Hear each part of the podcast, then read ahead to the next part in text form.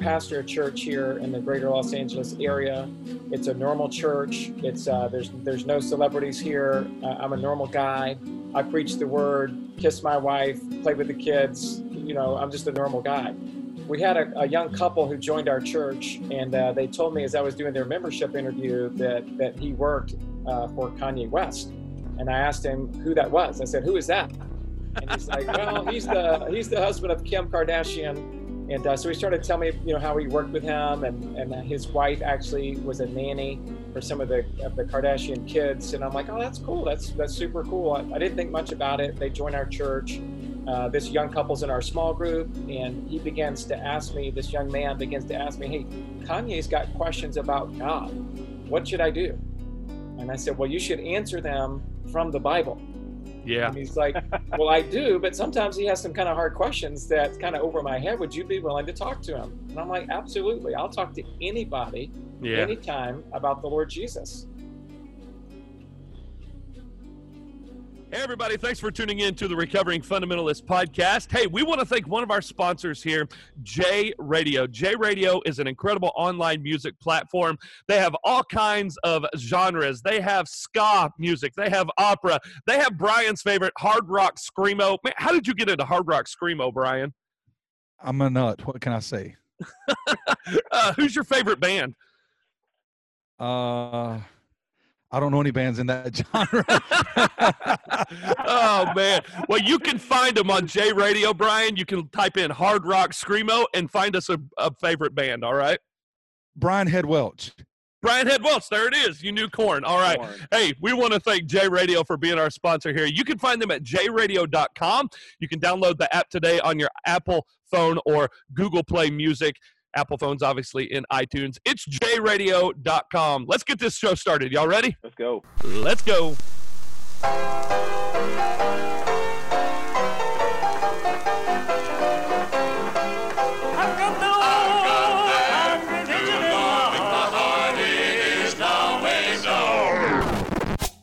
The Recovering Fundamentalist podcast starts in three, You know what makes women stupid is college. Jesus was not a bartender. two, You have lost your mind. Long tongued heifers have given me a lot more trouble than heifers wearing breeches, and you know that. Say amen right there. one. Let me tell you something, bozo. They'll be selling frosties in hell for this boy. Puts on a pair of pink underwear. Amen. I sucked my thumb till I was 14 years of age. Hey, thanks for tuning in to the Recovering Fundamentalist Podcast. We're your hosts. I'm JC in Ringgold, Georgia. Coming to you from Trenton, Georgia. It's Nathan Cravad.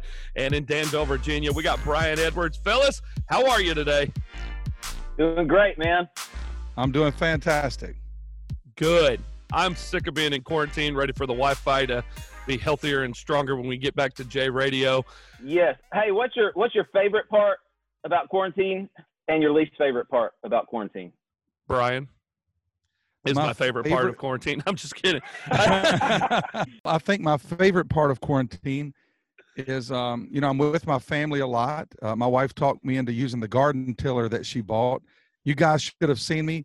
It was just like an episode of Alaska: The Last Frontier. I was tilling the dirt, and uh, subsistence living at its best over at the Edwards residence. I'm out there fighting with this garden tiller, and uh, I fought the tiller, and the I won. Uh, but man, we I went out yesterday and I'm I'm I'm putting vegetables down in the ground. I'm embarrassed to say this. The tiller was three, four years old, and it didn't even have dirt on it. And so my wife kept on bringing this up like I bought you a tiller. You didn't even use it. You have no idea how much I paid for that tiller. Other people are having gardens. Look, and she starts calling names. Then she makes it a competition. Women know what they're doing. And so there I am out there uh, with a farmer's hat on. I need to send you guys a pic of that. So vegetables you are do. in the ground. Yeah, so that's my favorite part. I guess being with my family and uh, slowing down. My least favorite part. My least favorite part is not being able to be with the people that I love. Um, you know that I love. I, I'm all zoomed out. You know, we, we keep having meetings and Zoom meetings, and I'm ready for some in-person discipleship time, some collective worship time. I really miss that. I think my favorite part of being in quarantine has been at home in our house. You know, six kids, beautiful wife, dog. Uh, just getting to spend time with them a lot of time. Like the few times that I've left, you know, just that uh, that closeness that has been created there because Dad's home all the time, not going to work. I've absolutely loved that. And I think the thing I've missed most, and to be honest with you, is uh, cheese dip at the Mexican restaurant La Fiesta down here in Ringgold. Man, I am missing some Mexican food, big time. Yeah. Man, I've eaten more Zaxby's in the last three weeks than I care to admit. Free shout out, sponsor. Yeah, I actually just picked up Mexican lunch to go, ate it here at the church before we started recording. So man, I'm I'm ready to go. That's awesome. Hey, we've had some incredible episodes here lately. And uh, Justin Knight, I don't think you guys have met Justin Knight yet, but Justin is our behind the scenes guy, runs our website, does all that. He sent some graphs this week. And guys, we are bordering on 300,000 downloads. 300,000 downloads. Wow. This is our ninth episode. And uh, we just want to thank you, the listeners, for continuing to uh, check in and uh, your response has been amazing. We still would love to hear your story of uh, how we're helping, how we're encouraging you, or how we're challenging you. We know that not everybody that listens to the RFP is a fan, and so we want to hear from you. You can go to recoveringfundamentalist.org and uh, click on the tab that says stories. You can listen and read stories there, or you have an opportunity to share a story with us. And today I'm excited.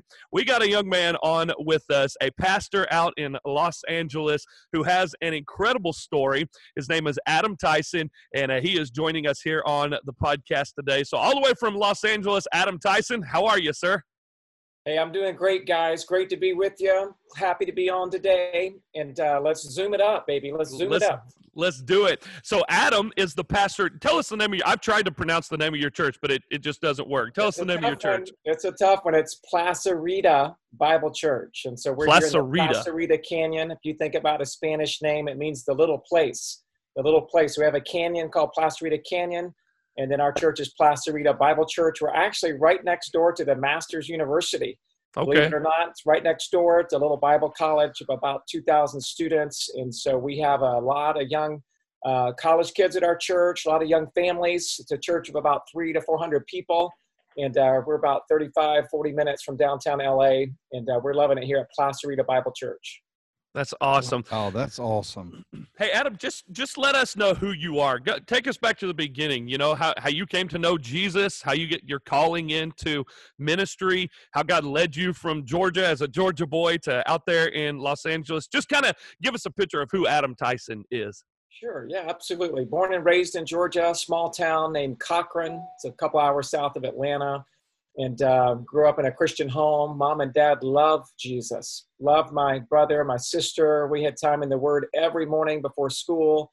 Uh, hmm. raised in church. Uh, we, we went to a couple of different churches growing up. I think when I was born, we were in a Methodist church. Then we went to a charismatic church for about 10 years that was some interesting times. And then we went to uh, Southern Baptist Church.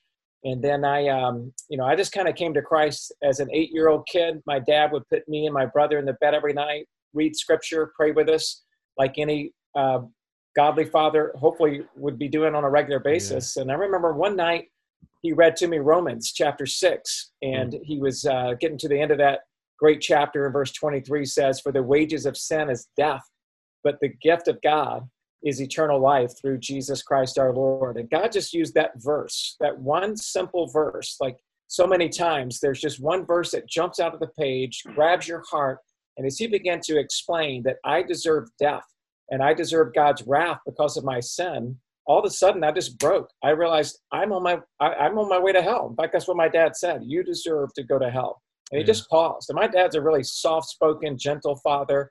But when he spoke the words of truth, God, convicted my heart. The Holy Spirit uh, began to shine light into my soul that I needed Jesus. I needed a redeemer. I needed somebody to die in my place because I can't do it. And it was kind of like, oh, that's why Jesus came. That's why he died because yeah. the wages of my sin is death. But that free gift comes through Jesus Christ. So I believe God saved me in that moment. That's awesome. Um, you know, walk, walk the aisle, if you will, a, a, phrase that we use all the times when somebody gets yeah. saved the next Sunday and uh, signed a card, joined the church, became you know uh, a member of our church, and just started um, you know living my life uh, for the Lord. You know, through high school, I would say I was a Christian. I was still in the Word, trying to evangelize my friends.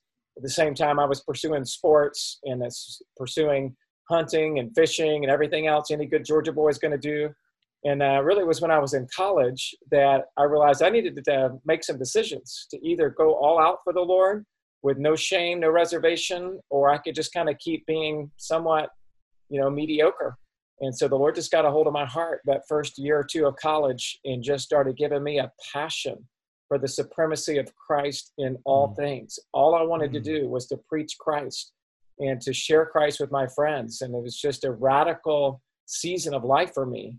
And uh, so a lot of people are like, "Oh, you're going to go into ministry. God's called you to be a pastor. We can see it." And and I'm like, "Well, I'm I'm not sure about that. You know, I don't know that that's what God has for me. I was interested in medicine, so I ended up ended up applying to PA school and got accepted to be a physician's assistant. I went to the University of um, uh, or the medical university there in Augusta. It used to be called uh, the Medical University or, or, Medical College of Georgia, and became a PA. Moved to Savannah, Georgia, to work as a physician's assistant in open heart surgery. So my job every day was to harvest the vein out of the leg that we use as a conduit to do the bypass in the heart. That's what I did for three and a half years. I was serving in a local Southern Baptist church helping uh, teach Sunday school and started uh, getting invitations to speak at youth camps, youth rallies, uh, preach at church on Sunday night. And people kept saying, like, hey, brother, God's called you to preach. Yeah. And I kept saying, well, he's got to tell me that because uh, he might have told you that, but I just want to be faithful in whatever I'm doing. I believe you can be a faithful teacher, faithful fireman, faithful businessman. Amen. I was trying to be a faithful medical uh, professional. And uh, somewhere in there, though, uh, the desire to preach the word began to grow so strong that I just couldn't stay in my field anymore. So after reading lots of books, talking to a lot of pastors, and uh, thinking and praying about it, decided, you know what, I think it's time. So I resigned from my job, moved from the East Coast to the West Coast, attended the Master's University, Master's Seminary rather, and uh, got an MDiv in expository preaching. And boom, the rest is history. Just started continuing to try to preach the word and to be faithful. I uh, got married, moved to Texas. I was a youth pastor for almost eight years, did a doctorate, and then I moved back here to California 2013 and uh, pastor this church that I just told you guys about. That's awesome. It's pretty interesting to me because I just thought about the fact, you know, you were physically working with hearts. Now you're spiritually working with hearts. Uh, so the truth is, you know, one was temporary. Now the one is eternal. Absolutely. Yeah. I mean, I would say that was actually when I started reading better Christian literature, I was reading Dr. Martyn Lloyd-Jones. And of course, he was a hmm. famous preacher in London, England, and was a, a, physician himself before he became a pastor. And so he gave this quote, which really struck me. And he said, I, I got tired of helping people live longer so they could sin more. And I wanted to help people live forever where they never sin again. And so as I just started uh, thinking about that, I'm like, you know what? That's how I feel. I, I, I love working in open heart surgery. I got to pray with patients, share the gospel every day. Yeah. But uh, I also just started thinking, you know what? I, I want to really get involved in that spiritual work of the inner man, the heart, the soul of a man or a woman to help them find eternal life in Christ. And that was really pretty much what did it for me is I just I just like I got to do it. I can't I can't I can't wait any longer. I got to go and give it give it my all. And I, yeah, I think we yeah. should be doing that in every field every day. But for some people, God's called them clearly into a vocational ministry, and that was what sure. was happening in my life. That's awesome. So John MacArthur has been very influential in my life as well through Moody Radio, listening to him. Then once you get to the YouTube age and now internet, and being able to follow his sermons online, he's been very influential in my life. How did a Methodist slash Pentecostal boy end up at the Master's Seminary? I think there's a few blanks there you need to fill in for us. Yeah, for sure. Yeah, well, after the Methodist church, probably zero to four, the Pentecostal type church from four to 14, then we went Southern Baptist, and of course that's a lot more reasonable in in uh, in denominationalism as uh, you know more biblical, I would say. So the more I grew in my faith and my love for God's word, and not just looking for another experience or another sign or another wonder, I began to be more tied to Scripture. So what does the Bible say about that? And so as I began to just have a hunger for the Scripture, all the fluff just kind of fell to the wayside. I wasn't interested in a lot of hype. I wasn't interested in a lot of show and tell. I was interested in the meat of God's word. And so I began to try to find preaching that would fill and flood my soul with the light of God through His Word. And so I've enjoyed a lot of good preachers. I'd listened to, you know, Charles Stanley. I think at the time he was preaching from the Bible. It st- still is. Maybe I don't keep up with him as much anymore. But there was Charles Stanley. Then there was like Tony Evans uh, from Dallas. You know, then then there was the whole Promise Keepers movement. So I started tying in to some of these guys that I thought were preaching the word. And to be honest with you, I, I didn't know that much about John MacArthur, as you mentioned. You know, East Coast Georgia boy. I, I didn't really know that much about him. But the more I started growing in my love for God's word, that name started coming up. I'd hear him sometimes on the radio. People would ask me, What do you think about John MacArthur? And I'd be like, Man, that brother preaches the Bible. You know, he may not have yeah. all the bells and whistles that uh, of personality that sometimes people demonstrate in the pulpit, but he's faithful, he's steady, and every time I hear a message, I learn something I had no idea was in God's word before. And that's what I want to be. I want to be somebody who exposes people to the Word of God by explaining the text in a way that we can understand its original content, meaning, and uh, we can uh, have those timeless truths impact us still today. So I would just say it was just, you know, I, part of that transition was just a hunger for that kind of teaching. I, I was turned on to John Piper, Louie Giglio, and others in that passion movement, and that had a mark on my life as well because those guys were passionate and also thoroughly biblical. And uh, so I thought about uh, a couple of different seminaries. I thought about Southern with Al Mohler. I did think about DTS. I considered uh, Reformed Theological Seminary as well. Those were kind of the seminaries I was looking at. And once I saw just the emphasis on the Word of God at Master's Seminary, I just thought, you know what, that's a total different change of pace for me. It's not tied to any denominationalism, it's just the Bible. I think I'm going to go check it out. And who, who doesn't love Southern California? So that's not yeah. a bad uh, pull either. So I ended up moving out here to, to attend the master's seminary. So one thing you just said that I think is good, JC Nathan, for our fundamentalist, recovering fundamentalist audience to hear.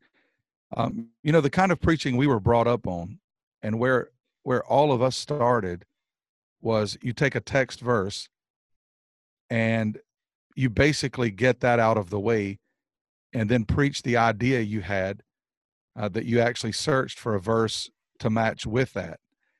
Um, and so basically, you know, what we had was a text verse. Then there were three points. There were good stories. There, there was a lot of ranting at times. Very little scripture, and very little that expounded a text or revealed the deeper truth of the text. So I think it's really good for our audience to hear that because you know it, it's it's a completely different way of preaching God's word. Instead of, uh, you know, the scripture being the diving board and then your thoughts and ideas being the swimming pool, now God's word is both the diving board and the swimming pool.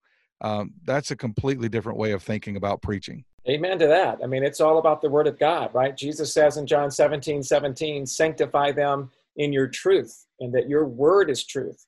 So what we want to do is not do what's sometimes called eisegetical teaching, where you're taking your ideas and forcing it, you know, into the Bible to proof text it, but you're just taking the Bible, you're explaining the original audience, the author who's writing, the language that he's writing in, uh, and giving that context so that then you see the power of the inspired word of God and you let that be the sword that cuts people to the heart. It's not your thought, it's not your hobby horse, it's not your issue. It's the living Word of God who became hmm. flesh in the person of Christ that changes hearts and changes lives we need to preach Christ, nothing else. Come on. Amen. Yeah. Amen.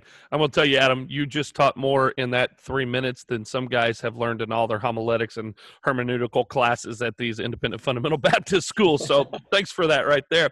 Hey, I got, I was curious. You, you've been in a lot of different denominations, and the premise for this podcast, a lot of things that we talk about is legalism within the church. Um, just interested if you've seen legalism at different levels since you were Southern Baptist, you were, you know, charismatic uh, at Masters. What was the, what is your uh, relationship, if you will, or your experience in uh, with legalism?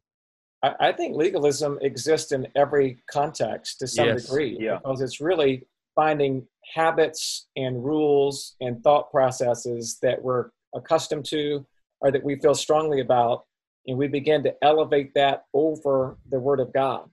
And sometimes people use their conscience too much as well. Mm. They'll say something like, Well, I can't do that because it goes against my conscience. So, my first question to that person is, What does it go against scripture? Because our conscience is not the authority, the scripture is. So, we first have to educate our conscience to be in tune and in sync to the Word of God. Because Yeah. the Word of God is the authority. So I think any of us in any walk of life, whether it's Methodist, Presbyterian, Pentecostal, Baptist, there's certain things that those denominations and people in those denominations, I'm- I'm stereotyping, but there's certain things sometimes that we tend toward and hold tightly to.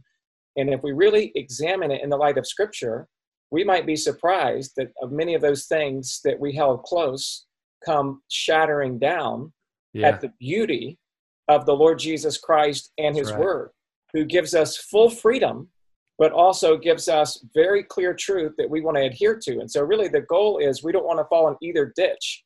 We don't want to fall in the ditch of legalism, holding on to our hobby horses and our passions, and we don't want to fall into the ditch of libertinism, where you have no rules, no restrictions, you do whatever you want. Like Romans 6, shall we continue to sin that grace may abound? By no means. God forbid. And our goal is to walk right in the middle, right in the power of the Spirit, in the Yeah. balance of the beauty of God's Word.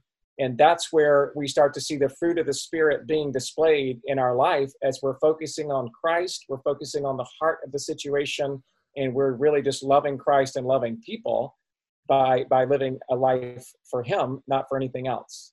That's awesome. I think, you know, Adam, in this last year, there's a lot of people that are listening to this podcast, or some that know uh, folks that are listening to this podcast, would throw you in the ditch of libertinism. Um, you have had a very unique opportunity in the last year uh, to to be to step out, if you will, on a very uh, worldly, incredible, huge platform and deliver the gospel in an incredible way. And uh, for those of all, our listeners that don't know, Adam uh, has been traveling uh, and done some of these Sunday services with Kanye West. Um, and he's actually been to his church. And uh, I, I came across Adam when he preached in Salt Lake City at the outdoor mall there, and I saw the video from a cell phone of somebody that said, This is the gospel, just presented without question, unfiltered, just phenomenally laid out there that this is the gospel. And I actually had a former student that gave their life to Jesus at Salt Lake City at the mall at a Kanye West Sunday service. And so we started looking into you, man, and just I thought, you know what? If there's anybody that could talk about legalism, because if you know it or not, there's a lot of people that A, don't believe that Kanye saved we're not here to debate that on this podcast, but don't believe that you as a Christian should be doing these Sunday services. Believe that it's watered down. I, I listened to a gentleman that is on uh, Steven Anderson, that's on our intro right there. I mean, he has a whole sermon preached about you on on YouTube. If you didn't know that, now you do. You can go watch it later. It's really great. You'll learn a lot about yourself. Um, but you know, just talking about uh, just how you're worldly and and not a follower of Jesus, and you're sending people to hell by preaching the gospel. And so, uh, just walk us through kind of how this all came about with Kanye, his conversion, your role in this, how God's using you at these Sunday services, and kind of where you feel that's at right now and the platform that God has given you there. Yeah, man, that's that's a lot of lot of lot of thoughts definitely over the last year of incredible things that have happened. But basically, I, I pastor a church here in the Greater Los Angeles area. It's a normal church. It's uh, there's there's no celebrities here. Uh, I'm a normal guy. I preach the word, kiss my wife, play with the kids. You know, I'm just a normal guy. We had a, a young couple who joined our church, and uh, they told me as I was doing their membership interview that that he worked uh, for Kanye West. And I asked him who that was. I said, "Who is that?" And he's like, "Well, he's the he's the husband of Kim Kardashian." And uh, so he started telling me, you know, how he worked with him, and and his wife actually was a nanny for some of the of the Kardashian kids. And I'm like, "Oh, that's cool. That's that's super cool." I, I didn't think much about it. They joined our church. Uh, this young couple's in our small group, and he begins to ask me. This young man begins to ask me, "Hey, Kanye's got questions about God. What should I do?" And I said, "Well, you should answer them from the Bible." Yeah. And he's like, Well, I do, but sometimes he has some kind of hard questions that's kind of over my head. Would you be willing to talk to him? And I'm like, Absolutely. I'll talk to anybody Yeah. anytime about the Lord Jesus.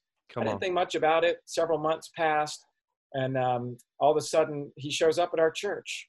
Um, literally on a Sunday morning, I think it was last May, about the middle of the month, 2019. Um, I get up, I preach, uh, close in prayer, leave, church. I didn't think anything about it. Everybody comes up to me and say, "Did you know who was here today?" And I'm like, "Who?" And they were like, "Kanye West." And I just, I still didn't really know who that was. I'm like, who, "Who's who's here?" And they were like, "Kanye, the guy we've been telling you about. He was here." And I'm like, "He came." And they were like, "Yeah, he showed up today." And so he came in the back of the church. He was there with a few other people, and I was just like, "Wow, that's really interesting, you know. And I was trying to remember what did I preach about today. I wonder what he thought about the message, you know, because it was just like a normal Sunday. I didn't think that much about it. A week later, he shows up again, and then I'm like, well, now I know God's at work because nobody mm. comes to our church twice unless they want to hear the word of God preached. And so it's evident God's doing something. He visited a third time and then after that, um, he hung out after church where I'm meeting and shaking hands with everybody at the back of the church. And we have this conversation where he tells me that he got radically saved. And I said, Hey, Kanye, that's awesome, man. Tell mm. me about that. But what do you mean by that? And he began to try to put words to his testimony about where he had been, what God had been doing in his life. And then basically asked if we could meet together. We met a couple of weeks later in my office on a Tuesday night from like 8 p.m. till 11 and all mm. we did was talk about life transformation. And all I did was actually open up my Bible and to say, hey, Kanye, I want to share with you the gospel of Christ from the scripture to make sure you and I are talking about the same thing. So we talked about mm. the holiness of God, we talked about the sinfulness of man, we talked about the person of Jesus Christ, and we talked about repentance and faith and belief, what that is, that those are gifts of God that He instills in a person when He transforms them, the doctrine of regeneration, and we just discussed all that. And as we're doing that, he's just like having a blast. He's like, Amen. He's like, Yeah, I believe that. He'd take out his phone, take some pictures of my Bible as I'm pointing at certain verses. And I'm like, Hey, bro, do you have a Bible? I can give you a Bible. He's like, Yeah, I got a Bible. I just want to make sure I got this verse because I'm going to look at it again.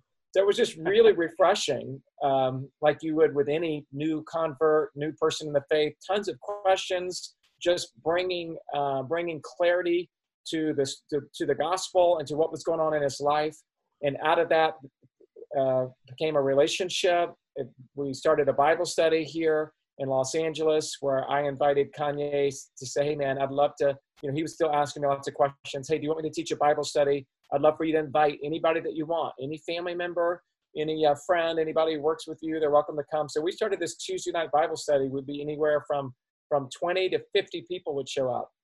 And I would just go for broke every Tuesday night. I'm just preaching the gospel and I'm calling people to faith in Christ alone. I mean, I'm just like no holds bar, going for it every single Tuesday night, thinking like that'll be the last time I'm ever invited to preach in this center.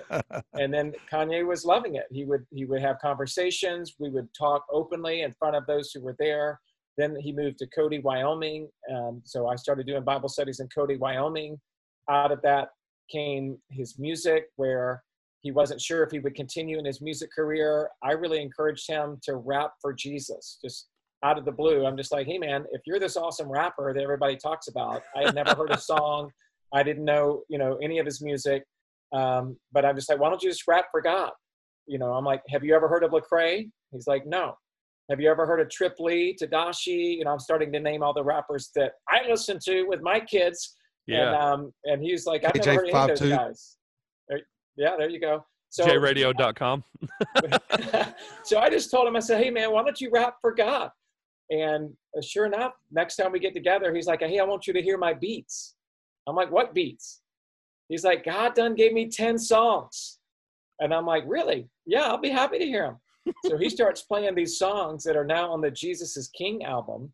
And I'm like, Kanye, this is good stuff, man. This is yeah. you in Christ. Yeah. This is your style, your gift, your artistic ability to do this for Christ. And then, you know, he started telling me a little bit about Sunday service, and I started just uh, trying to learn what that was about and and uh, how how that was going. And he asked me what I thought about it, and I just said, look, man, I think that you need someone preaching the gospel at those events, and I think that you should do gospel music like y'all have been doing it. But I think you should get up and rap. I think you should get up and share your testimony and rap for Jesus. I think that would be a unique program to have gospel music with your choir, which he loves, uh, have somebody preach the gospel. I was very clear with them. Doesn't have to be me, just somebody who can get up and preach the gospel. And then you get up, maybe give part of your testimony and just rap for Jesus. I think that'd be a huge hit. I think you should do it. Uh, I think he was already thinking those thoughts, maybe, but that's kind of what happened to Sunday service. It started going down that kind of path, and God just started using it to be this phenomenal cultural event, like a wave across the nation that was interested in what he was saying, what he was doing, and what was coming out of that. And there was a run from the end of September all the way through the end of the year of events that were happening that were that were just phenomenal uh, cultural um, you know opportunities for people to hear the gospel so being a little bit a part of that having taught at some of those is a phenomenal opportunity a privileged event and uh, so you know maybe to answer your question you probably have the question well what about the fundamentalists who say you shouldn't have done that yeah uh, my answer would be like if you don't want to do it don't do it but i believe that was free in christ to do it because i was invited to come preach the gospel so nobody asked me Yes. to endorse all that happens at Sunday service or all that happens in Kanye West's life. What they asked me to do is, would you be willing to come preach the gospel? And I told Kanye the first time he asked me that, I'm like, I don't think you want that. And he's like, why not? And I'm like, because if I preach the gospel, people are going to be offended. And some people are not going to like that. They just want to come hear you because you're this really cool guy. But if you preach just Jesus, it might change the way it goes. And he's like, no, we can do both. And this would be his heart to this day. We can be cool, we can be who we are. He's obviously a gifted man who's an entrepreneur in building, in fashion, in design, in development. He's like the Renaissance man. I'm telling you, this guy's Yeah. got gifts coming out his ears. And what he wanted to do is just do all of that still, because that's part of who he is, but to let people know he's doing it for God. And Hmm. he's doing it out of an act of worship and service to his God. Well, I can get behind that. You know, I can get Yeah. behind somebody who's still going to be involved in culture, involved in community, doing what they do, but they're doing it now for a different master. And the master that he's doing it for is God.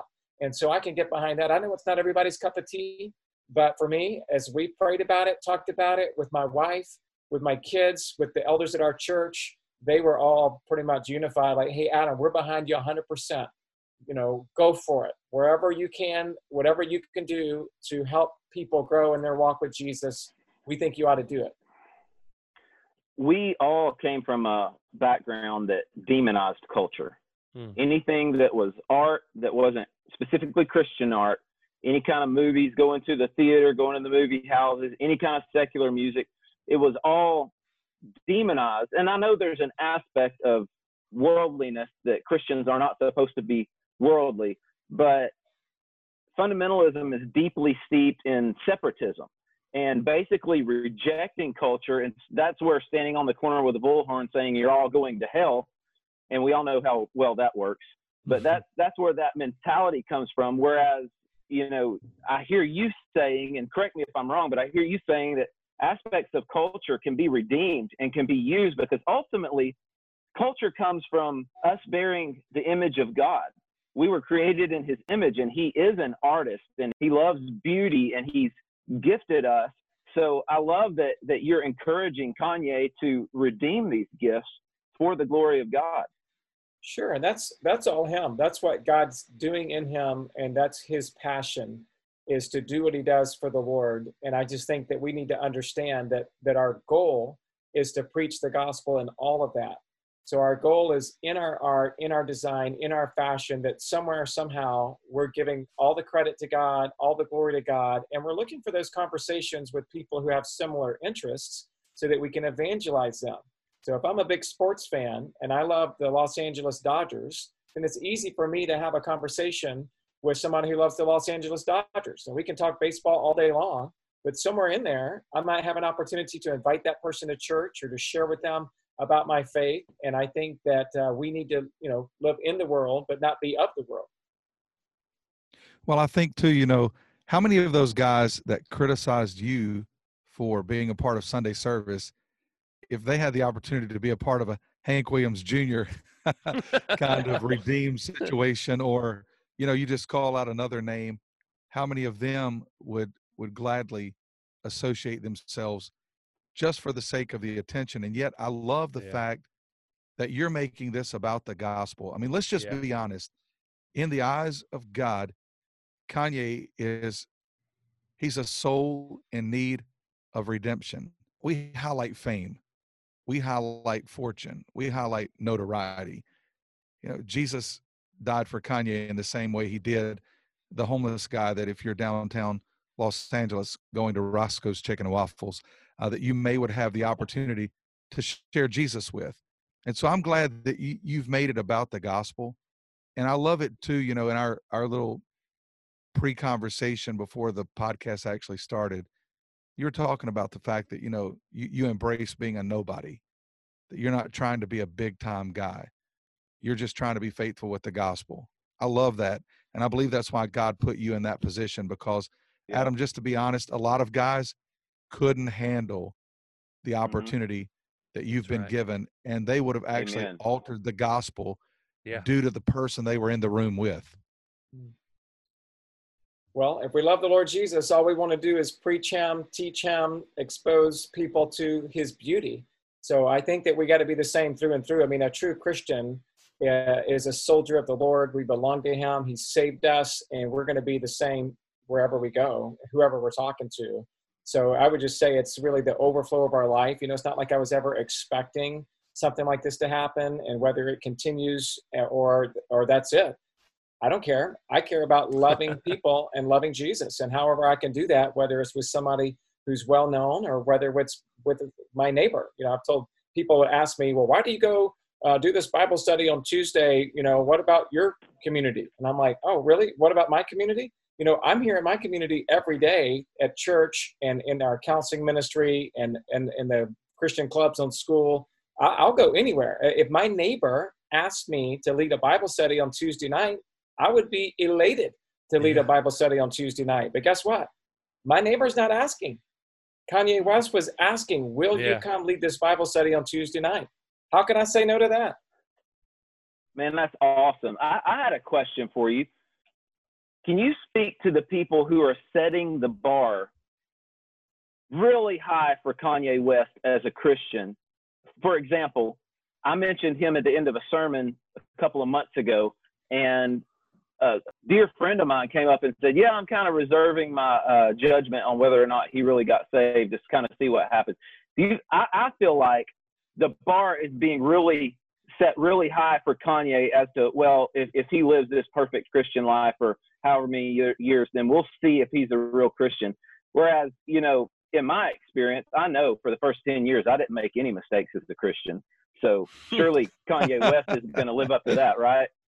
Yeah, I just think we got to give each other grace for new Christians who come to faith. He he understands the gospel. He's professed the gospel.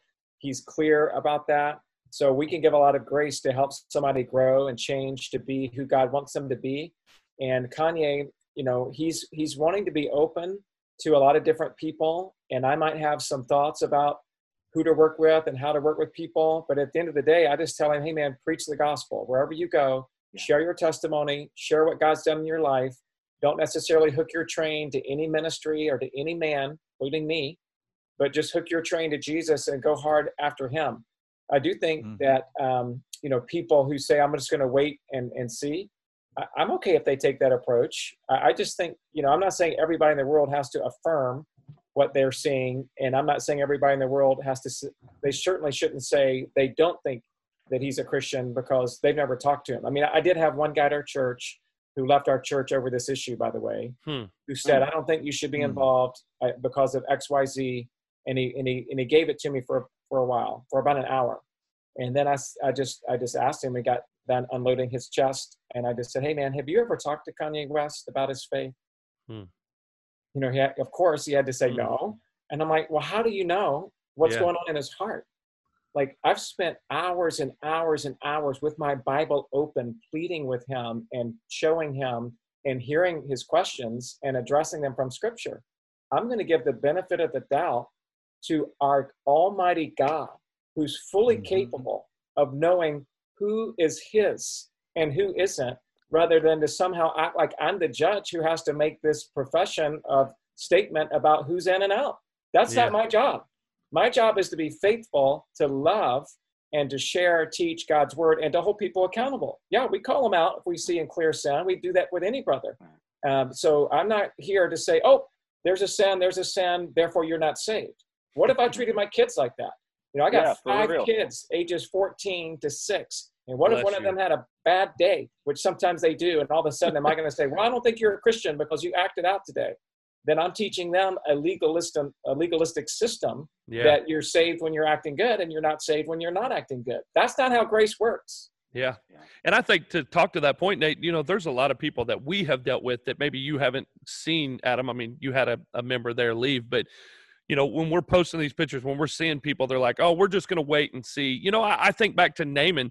I mean, this guy, you know, it, after he said, I'm going to serve your God, he said, I want to take a piece of this dirt back to with me so I can, you know, when I sacrifice, I'm going to sacrifice with the dirt from this spot. His his obedience wasn't perfect, but it was a step. You know, and I think as as Kanye is continuing to grow in his walk with Jesus, he's got people like you in his life that's teaching him scripture that's really helping him continue to grow. And you know, I mean uh, the the legalistic side that will come out in folks is those that say, "See, I told you." If he fails again, we're human. You know, we're we're, we're sinners. We have that sin nature. If he fails again, there's there's going to be sadly a large crowd that rises up and be like, "I told you he wasn't a Christian. See, it was all fake and phony." And you know, that's legalism that we're really trying to come against here. Yeah, and to me, it's not necessarily if a person falls again, it's what do they do after they fall. Exactly. Yeah. So we're going to fall again. It's Yeah. going to happen. The question is is there going to be genuine repentance over our sin and a change that that follows that of of of, of trusting the Lord, asking for his forgiveness, walking in grace. I think that and that can only be seen over time. I get that, but the idea is is that we can't hold somebody to a higher standard than we hold ourselves to. Mm. That's And right. that, that's Yeah. the real problem with fundamentalism is people are all in sin and yet they're holding others to a higher standard than what God's Yeah. word gives. Nailed it. Mm. That's it exactly. Yeah, and I think another issue is Adam. You know, your brothers don't hate you until you're wearing the coat of many colors. Hmm. when they feel like your coat is brighter than theirs, and you're getting opportunities that they're not, sometimes that brings out the worst in the brethren. And yet, you know, if we believe God is sovereign, then we believe God ordains specific people for specific opportunities and and for Amen. you know specific times and uh you know i just i i'm glad god put you where he put you um, Yeah. you know that he would take a, a georgia boy and and plant him in in la next to a famous seminary and one of the world's most foremost entertainers didn't go to the huge seminary or any one of the mega churches in your area but he ends up in the office of a transplanted Georgia guy who's trying to faithfully preach God's word to 300 people. And now he's got this guy who's known literally around the world sitting in front of you. That's not by accident. That's the work of a Mhm. sovereign God. And so to speak against that is not to speak against Adam, it's to speak against God. Yeah. And I think anybody and everybody should be very careful about what they say. Hey, praise the Lord, you're wearing this coat of many colors. I applaud that. I thank God for that. And and more than I'm interested in the Kanye story, I love the fact that on your website you actually have Titus 1 7 through 9 printed above your picture. I've never I've never been to a website. Listen, guys, for an overseer as God's steward must be above reproach. He must not be arrogant or quick tempered or a drunkard or a violent or greedy for gain, but hospitable, a lover of good, self controlled, upright, holy, disciplined. He must hold firm to, to the trustworthy word as taught, so that he may be able to give instruction in sound doctrine and also to rebuke those who contradict it.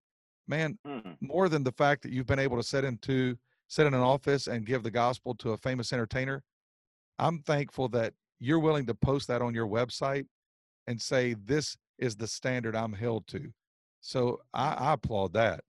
Well, praise the Lord. I mean, we just want to remind people that's the office that we sit in as a pastor and elder, that we're held to a, a um, you know, a, a biblical standard of living a life for God. It doesn't mean we're perfect, but it means we're pursuing those character qualities regularly with the power of the Spirit through regular repentance and faith. And we just want our people to take seriously uh, the teaching of the Word of God. You know, in fact, uh, Kanye asked me one time, you know, uh, he asked me about, you know, is Sunday service a church? And I just said, "Hey, man, that's that's a it's a concert, it's a testimony time, but it's not a church." He said, "Well, what do you need to have a church?" I said, "Well, you need a pastor who's an elder qualified uh, pastor, according to First Timothy three one through seven and Titus chapter one five through nine. You need that type of person, and hopefully a team of people." Who fulfill those qualifications in order to call something a church. And I just feel like we've lost that in today's culture a little bit. A local church is the anchor. That holds to God's word and to God's people to help pro- provide good teaching and discipleship. And and uh, we can't just do our own thing uh, unconnected to the local body that Christ died for. That's awesome. You know, Adam, I, one of the reasons I was excited to get you on here is because I just had a feeling that that was your heart, that it is the local church. It is, you know, you, you like Brian just said, you don't pastor a megachurch. You're faithful in the small, and God has continued to bless. And what what that's doing for a lot of the guys that we know that listen to this podcast, they run they have churches that have 50, 100, 150, 200. And we want this to continue to be a testimony that stay faithful to the word preach the word. The word is what changes lives. It's not our buildings it's not our our programs it's not it's not the lights and and that stuff's nice but it's fluff. I heard you say that a minute ago. It's staying faithful to the word and you never know who is hearing the word the word is what changes lives not our you know like brian said where we dive off with the scripture and jump into the swimming pool of the the content it's not our ideas or man-made the ideologies that come out because that's when legalism creeps in if we stay faithful to preach the gospel, God will take that and He will use it. And so we want to thank you for being an example and also just a testimony of God using somebody who's faithful to the word and how He's continuing to bless. Yeah, and Adam, I wanted to ask you a question uh, about sanctification. This kind of bleeds back into some of the things we've talked about already. We've defined legalism in the past episodes on this podcast as, first of all, someone who tries to earn favor with God and basically earn their salvation by their performance. That's, you know, by keeping rules, they earn their salvation. That's one type of legalism. That's not really what we were raised in because we were raised in a denomination of Baptists that were preaching justification by faith alone, through grace alone, in Christ alone. They were teaching that. But there's a second layer, I believe, of uh, legalism that you begin to try to maintain your relationship with God by your performance. Can you speak into that a little bit? I just think that uh, we need to be reminded that justification is monergistic. It's a hundred percent a work of God, uh, saving a dead soul, whereas sanctification yeah. is synergistic. And that word "syn" S-Y-N, synergistic means to pull together. So you're, you're, it's God's power, and it's your responsibility to grow in progressive sanctification. So uh, it's grace, but there's also some expectation that God has for his children to work hard in obedience, not apart from his grace and not apart from the Spirit, but together with God's word and with the Spirit of God working in you. It's Galatians 2:20. I'm crucified with Christ, nevertheless I live, yet not I, but Christ lives in me. And the life which I now live, in the flesh, I live by faith in the Son of God who loved me and gave himself for me. And so I think that we do need to preach the gospel to ourselves every day. I also think we need to preach all of the Bible to ourselves every day. So yeah. it's both grace and responsibility, which is also seen so beautifully even in the Great Commission. You know, I was just teaching a class on biblical counseling here this week, and I was telling my students, I want you to remember that the Great Commission is not just about evangelism, it's also about discipleship. And of course, wow. we love evangelism, going to all the world, but it says make disciples of all nations, yeah. which is the yeah. main verb. And then it goes on to say, teaching them to obey all that I've commanded you. All the things. So yeah, our goal isn't just to exalt Jesus, though that's an incredible goal, and that is, you know, the end all goal, if you will. But as we exalt Jesus, we also teach people to obey everything in the new covenant, everything in the New Testament that has has responsibility in our lives to direct us to what we do do and what we don't do that's not being legalistic that's pursuing a greater love for christ than a love for our sin and that's understanding that we all still have idols in our hearts that gravitate and want to pull us off the path and the yeah. path is a path of worshiping Jesus and exalting Him and living for Him because there's nothing greater. You can't find any greater joy in Yeah. your way of doing things. You can only find complete joy in Jesus and in His Word. And as we live out His Word, then we have freedom, then we have joy, then we have the the the, the picture of the abundant life in John 10 10 that we're supposed to be walking in. Hmm. Yeah. Wow. Preach. Need a good hey man right there. hey, I got to ask you. I've I've absolutely loved having you on today. What what did it feel like to be a blonde-headed white boy walking out and preaching at a Kanye West Sunday service?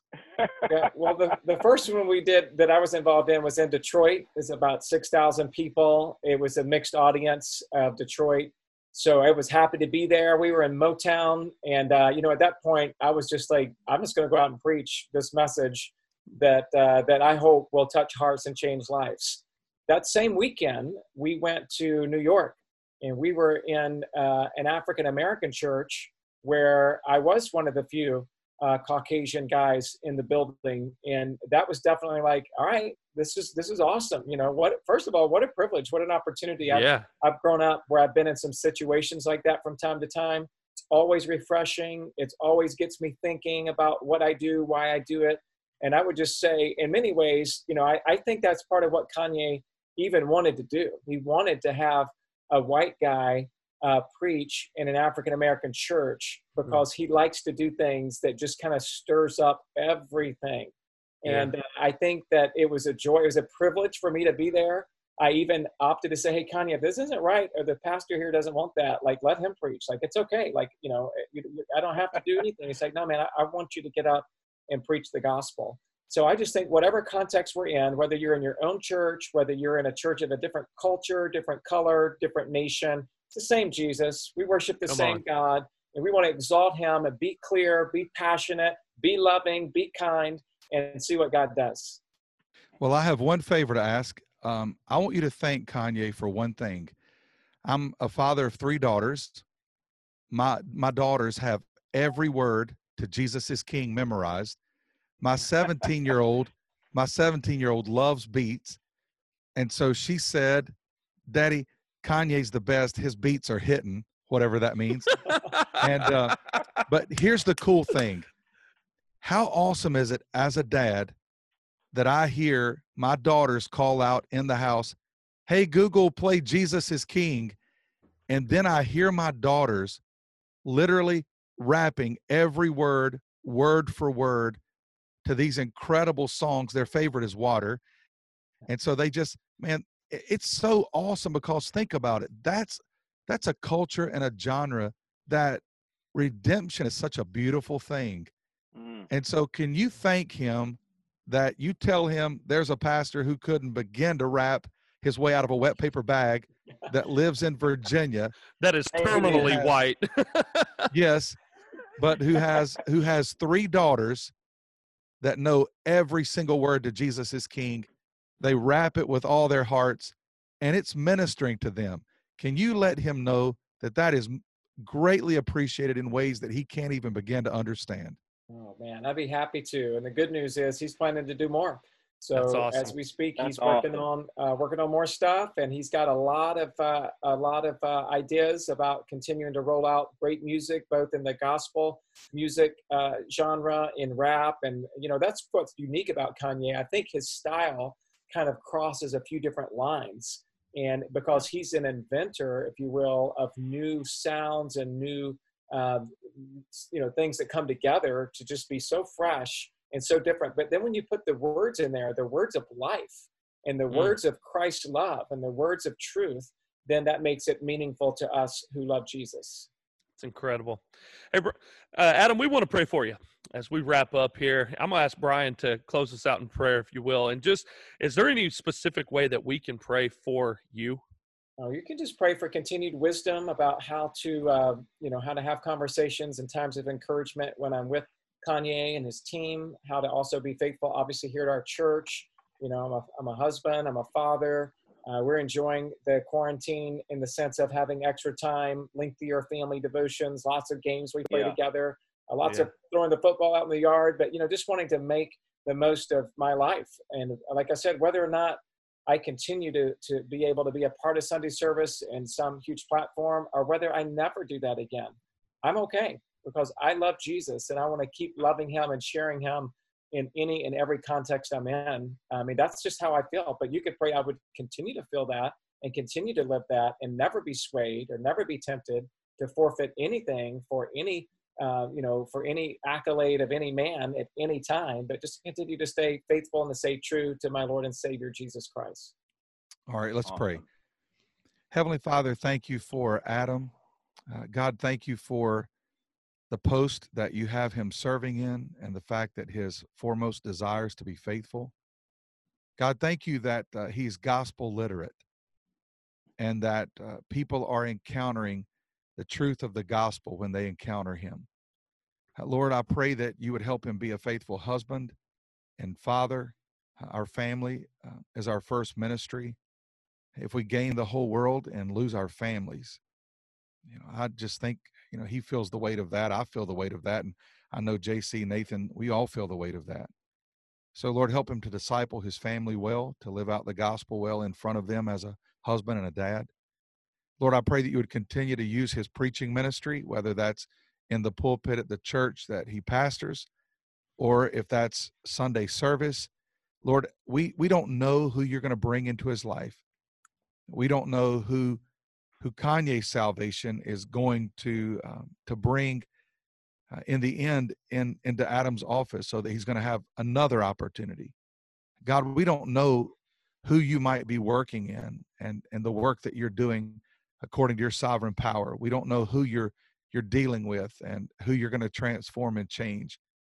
But God, I pray that you would strengthen him as a preacher of your word, um, as a lover of the gospel, as a faithful husband, a faithful dad, and that you would continue to use him. And Lord, I pray this over him that the greatest, most effective days of ministry he has ever known will still be in the future. I pray that for him in Jesus' powerful name. Amen. Amen. Amen. Adam, thanks for being here with us today, brother. Hey, it's been a joy. You. Appreciate what you guys are doing. Thank you for helping uh, all of us love Christ more and exalt Him with all of our lives. That's it. Hey, we want to thank our sponsor, J Radio, for uh, sponsoring this episode of the Recovering Fundamentalist podcast. Be sure to go and listen to them. They have all kinds of different genres. They've got alternative rock, they got disco, they got reggae, they got Brian's favorite electronic dance music. Man, they've got all kinds of music at jradio.com. there it is. and uh, be sure to check them out today, all right? Hey, guys, it's been a great day, and uh, we hope to see you back here with us next time. See you later. Peace. Thanks for listening to the Recovering Fundamentalist podcast. Be sure to stop by our social media Facebook, Instagram, and Twitter. Give us a follow. Also, go to our website, recoveringfundamentalist.org. That's recoveringfundamentalist.org. There you can find Recovering Fundamentalist swag. You can get your t shirts and hats. You can join our ex Fundy community, see where we're going to be having some meetups. It's the recoveringfundamentalist.org. Be sure to join us next time for the Recovering Fundamentalist podcast.